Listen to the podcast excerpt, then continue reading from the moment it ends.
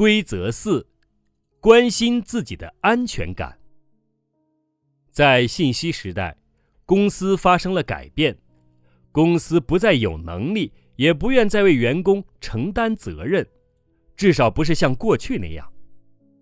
今天人们知道，只有客户满意，才能保证公司的持续生存。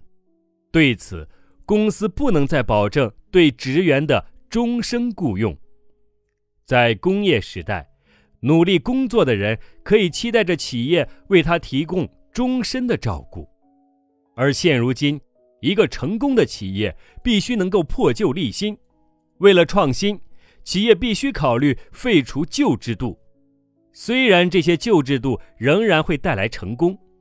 只有这样，企业才会参与到未来的竞争当中。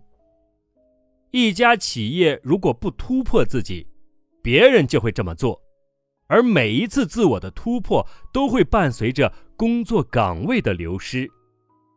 由于交纳社会保险与领取养老金人数之比的改变，国家也不可能像之前那样照顾到所有人。而且，就算国家有这个能力，我们也要清楚，国家的福利从来就没有白送的。你觉得国家会用谁的钱来照顾所有人呢？荷尔德林曾经说过：“你们想把国家变成自己的天堂，它就会变成你们的地狱。”或者换种说法就是：天下没有免费的午餐。如果没有一份终生的工作给你保障，怎样才能得到最大程度上的稳定呢？答案就是，去做一切能够培养自己能力的事情，以保证自己有能力获得一份。终身的工作，也许可以这样讲：你必须在别人抢了你的饭碗之前，首先打碎自己的饭碗。你的保障就蕴藏在准备学习的过程中，蕴藏在成长中。简单来说，就是蕴藏在转变中。我们必须对自己负责，对我们的事业、我们的生活以及我们的金钱。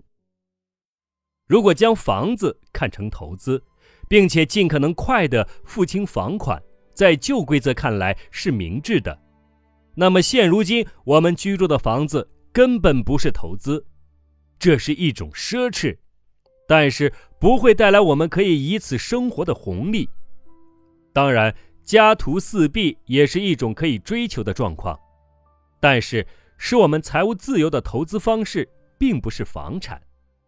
尽可能快的还清房款也不是明智的。在本书后面的部分，我会对原因进行解释。旧规则是，公司和国家关心我们，我们应该把钱投放在安全的地方。我们最重要的投资就是我们的房产。但是新规则是，我们必须关心我们自己。